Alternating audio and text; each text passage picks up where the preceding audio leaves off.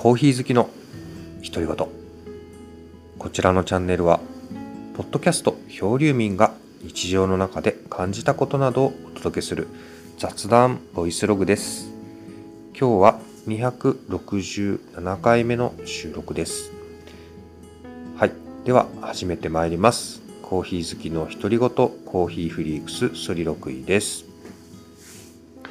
えっ、と今日はですねちょっと時間があのカツカツになりそうなので、えー、早めに進めていきたいと思います。今は、えー、朝一番の、えー、コーヒーを、え入れているところですね。はい。えー、まあ私にとっては、え癒しのひとときになっております。はい、え先日、え焙煎したコーヒーがまあ程よく、え10日ぐらいでしょうかね。えー、経ってですね、えー、ちょっとずつの見頃を迎えております。はい。えー、深入りにしているので、うんとやっぱりちょっと、えいつも焼いているものよりは、え焙煎香、焙煎香っていうのかなまあ、こう、いぶしてる匂いが、あの、ちょっと、え気になりますね。はい。えー、ですけども、あの、とても美味しく、え飲めているところですね。はい。えー、ということです。まあ、ドリップをしながら、え、お届けをしていきたいと思っております。え、まず最初はですね、えコメント返しを、えさせていただきたいと思います。えーと、こちらのポッドキャストに、感想をいただきましたので、え読んでますということで、あのこちらでね、ご紹介。もうすぐコメント返ししよう、あの、なんていうのかな。えっ、と、返信をね、しようかなと思ったんですけど、せっかくなので、ポッドキャストでお答えをしていきたいというところですね。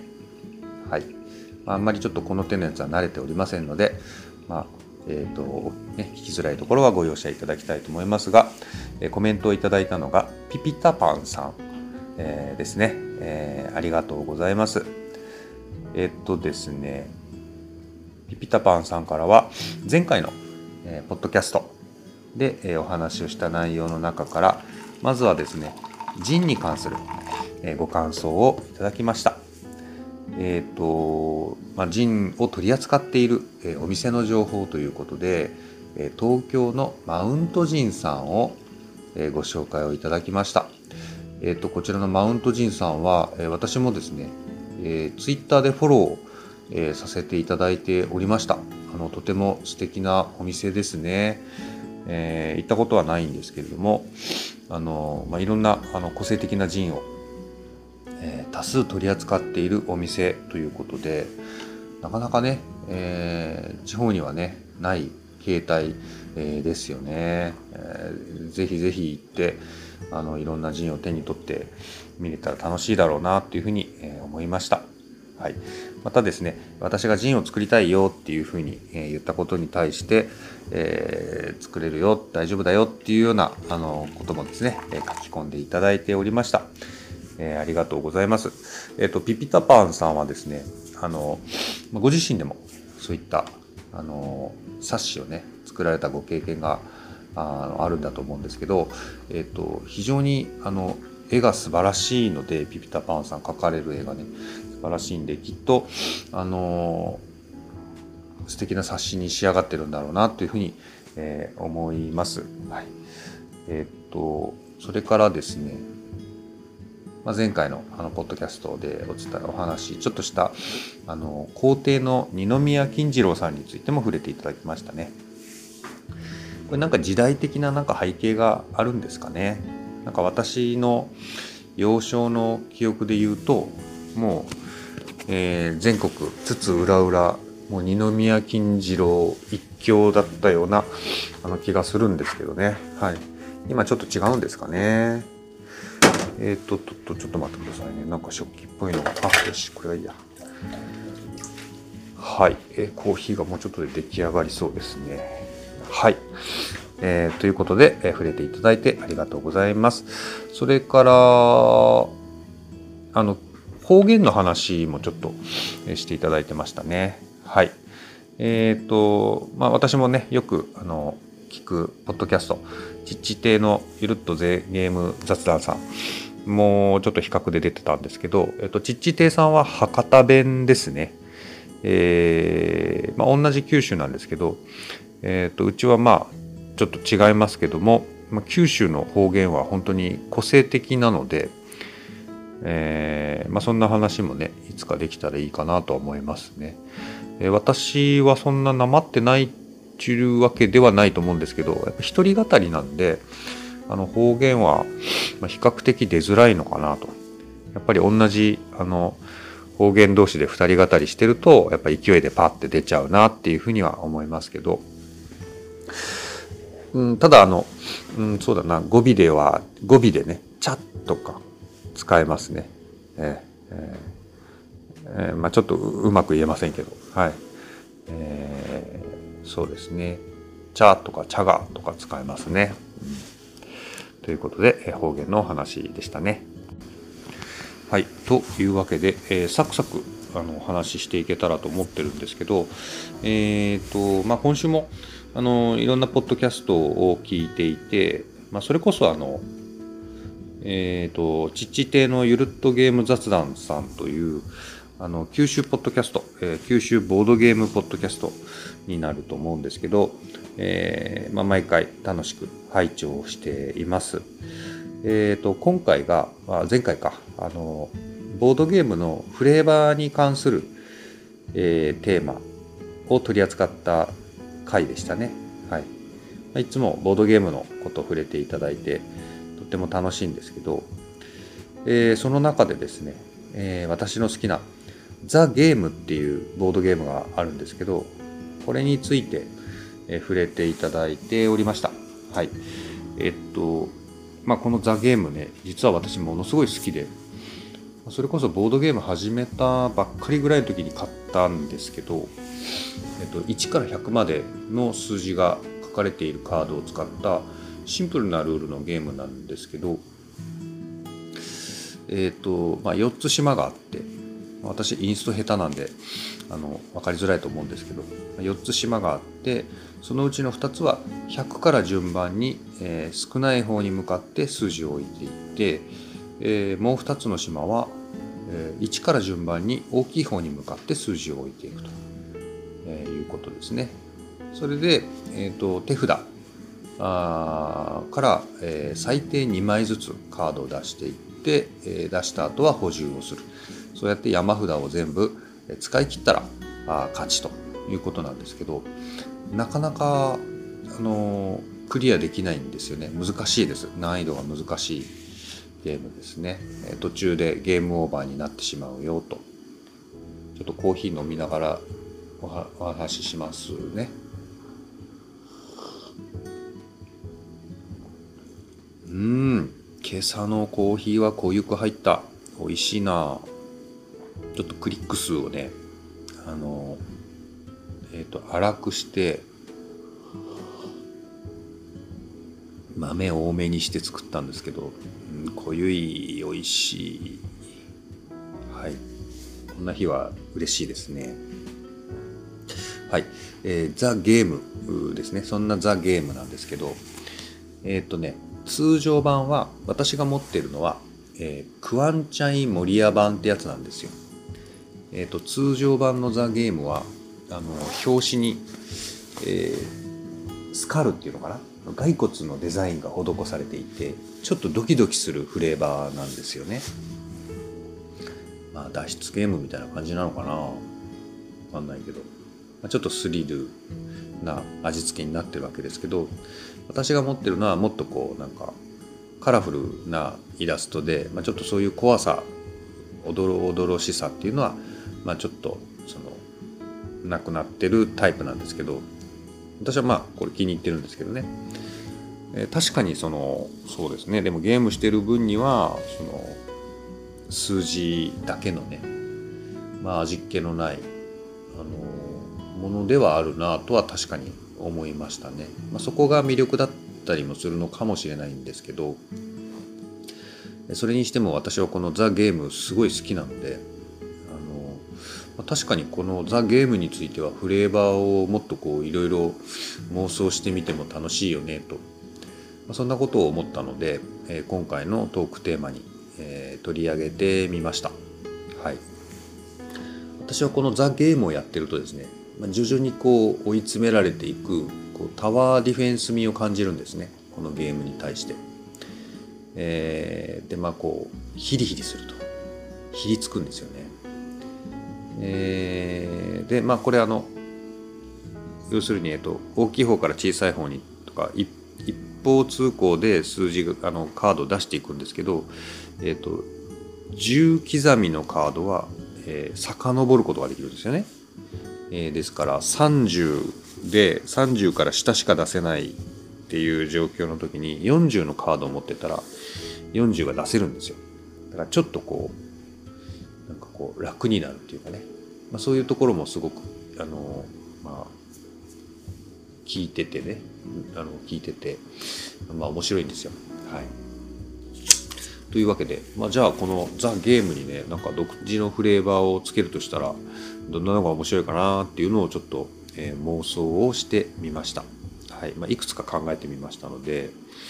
はいえーまあ、ぜひね皆さんもこのザ・ゲームやったことがある方であればですね、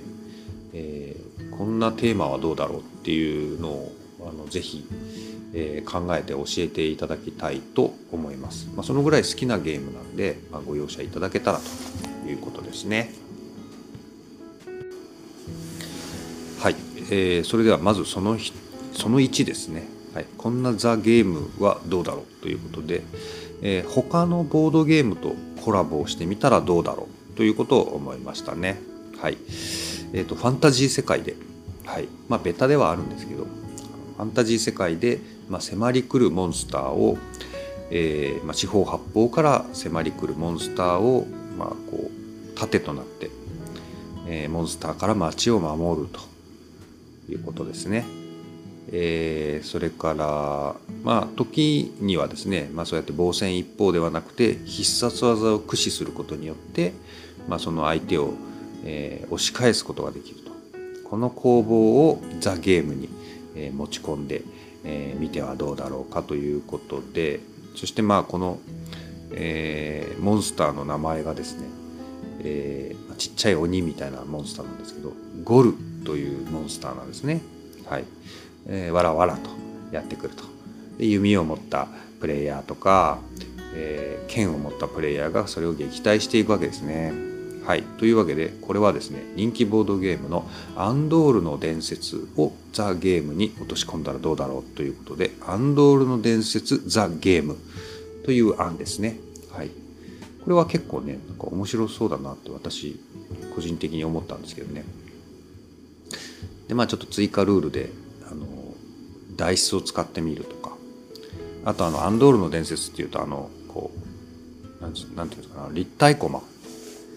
ね今で言うとえっとあれなんていうんだっけ。あのプラスチックのねアクリルスタンドか、うん、あんな感じのデザインのコマがあるんですけどあれ使ってみてもいいですしね、テンション上がりそうな気がするんですけどいかがでしょうか。ということでアンソの1がアンドールの伝説ザ・ゲームでしたね。はい。えー、案その2です。まあ、やっぱちょっとこの辺のね、あの、なんていうんですかね、こう、もうちょっと、もうちょっとで、あの、援軍が到着するから、それまで粘ろうぜっていう、なんか、あの、シチュエーションがはまるのかなっていうふうにちょっと思ったんですけど、案その2がですね、ドラゴンボール Z ザ・ゲームですね。もうなんかいろいろ権利関係でもうすでに怒られそうな感じなんですけど、え、これがですねサイヤ人襲来編ですね。えー、まあ一応そのシチュエーションとしては、え、サイヤ人であるナッパが、えー、栽培マンを栽培して、え、栽培マンがどんどん地中から出てきます、えー、そしてどんどん攻め込んでくるわけですね。でそれに対してまあ4つのこうねあの4つの島があってえー、Z 戦士がそれを防戦するわけですね。えー、Z 戦士が4人いてピッコロクリリンご飯天津飯ということでヤムチャもやられてます。はい、でまあ孫悟空はまだ到着しておりません。ということで、まあ、この4人が一生懸命栽培マンをですね、えー、まあこうなんか栽培マンの攻撃を阻むわけですね。ということで、えー、ドラゴンボール Z ザ・ゲーム。これがその2位でしたね。はいえー、もう一個あります。えっ、ー、と、まあ、やっぱりさっき言ったタワーディフェンス味をちょっとねあの出していきたいなというふうに思いましたのでやっぱりですね日本史をテーマにした日本の歴史をテーマにしたザ・ゲームというのがあってもいいんじゃないかなというふうに思いました。まあ、分かりやすいところで言うと籠城戦ですね、はいまあ、お城にこもって、えー、敵勢から身を守るということで4つの門があって、まあ、そこからなだれ込んでくる敵をどういうふうに防いでいくかという、えー、とこですね。まあ、籠城戦でいうと、まあ、いろんなあの戦があると思うんですけど、まあ、例えば、えー、大阪城での攻防ですね。はい。えー、大阪の陣ザ・ゲームとかあるいは真田丸ザ・ゲームとかね、まあ、そういうのがあってもいいですし、えー、それからですねこれは歴史的には有名なんですけど押城攻めっていう戦がありましたね。この押城攻めをモチーフにした、えー、のぼうの城ザ・ゲームというのがあってもいいですね。のぼうの城はあの映画化もされた歴史小説ですけれども、まあのぼう様を主人公にしてね、はい。えー、籠城戦をやっていくというのはいかがでしょうか。はい、えー、それから最後ですね。これは戦国時代では今度はなくなるんですけどえっ、ー、と、まあ、明治維新後の日本で、えー、起こったあ国内、えー最後の内戦と言っていいんでしょうかね、えー、西南の駅というね西南戦争という事件があの九州を舞台にありました。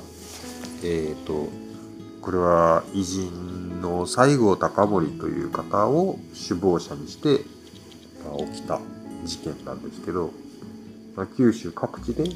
政府軍と、えー、まあ反政府軍ですかがまあ攻防したということで、えーまあ、これをちょっと改めてねモチーフにして、まあ、九州つながりというところもあるんですけれども、えー、モチーフにしてみてはどうだろうかということで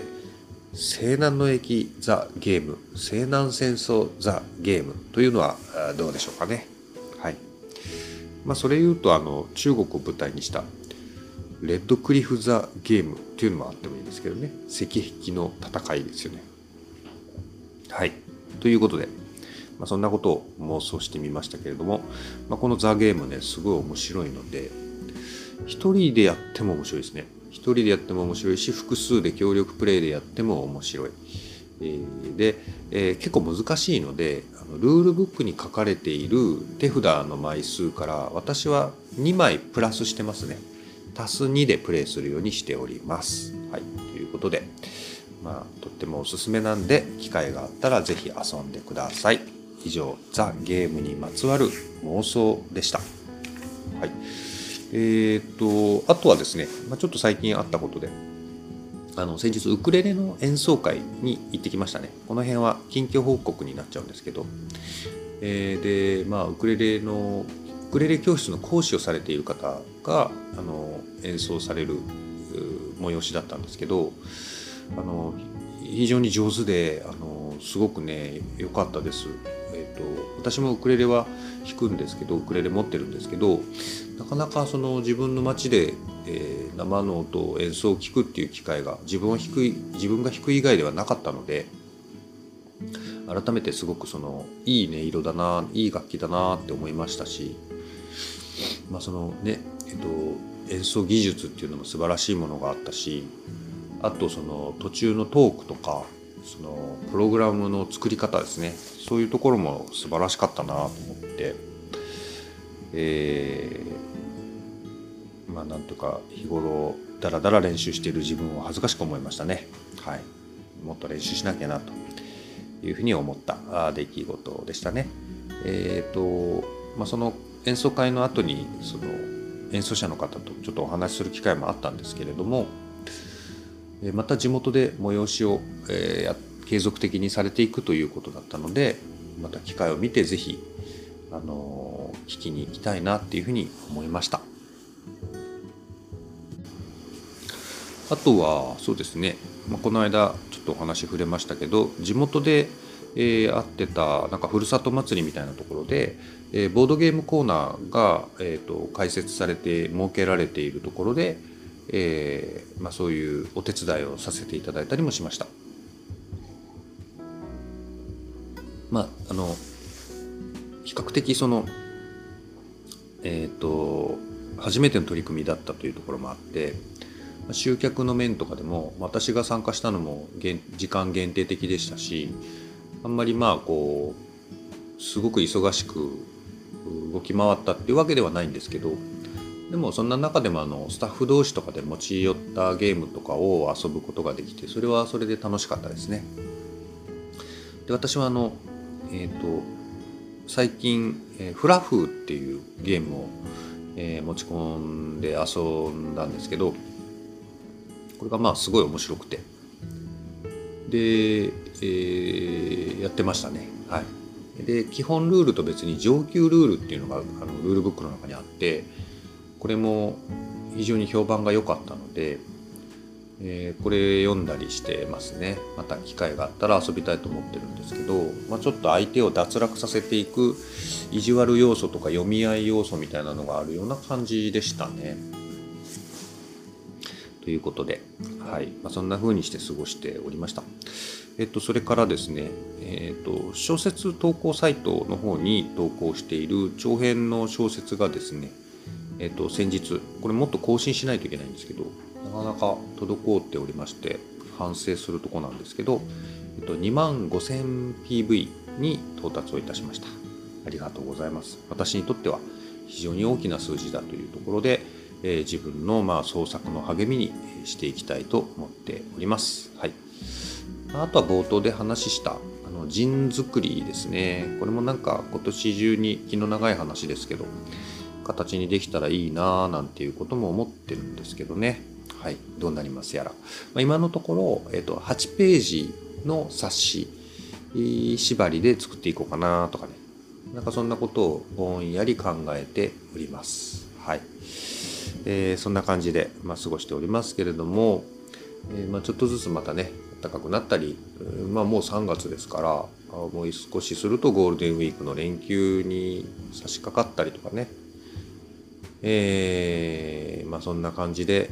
1年が進んでいっております。はい、この週末も皆さんぜひ、えー、有意義な週末をお過ごしいただけたらと思っております。えー、そんな感じで今日のお話は終わっていきたいと思います。こちらのチャンネルは毎週土曜日を定期更新日としておりましてそれ以外の曜日にも私の気まぐれで更新かけていっております。よろしかったらまた聞いてください、えー、ということで今日のお話は終わりです。ありがとうございました。